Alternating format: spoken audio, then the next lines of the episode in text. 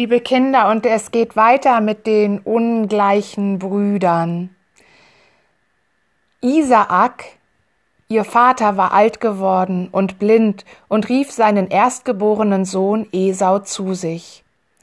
Jage uns ein Stück Wild, bat er, und bereite es uns zu wie immer. Ich will meine Erbschaft regeln und dich segnen. Esau ging mit Pfeil und Bogen davon. Rebekka aber hatte das Gespräch belauscht.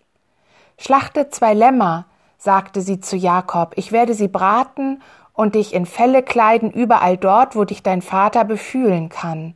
Sehen kann er dich nicht mehr. Und wenn er fragt, wirst du sagen, ich bin Esau.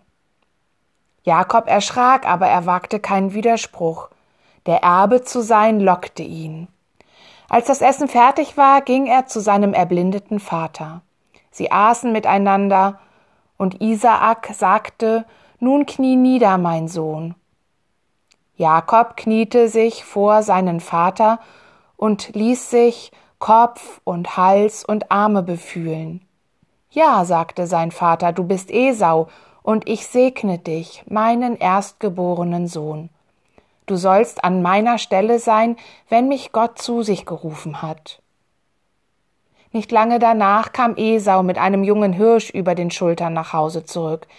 Als er erfuhr, was geschehen war, wollte er seinen Bruder töten. Aber Rebekka hatte alles für Jakob vorbereitet. Sie drängte ihn Geh fort, flieh in das Land, aus dem ich einst gekommen bin. Dort bist du sicher. Und Jakob floh.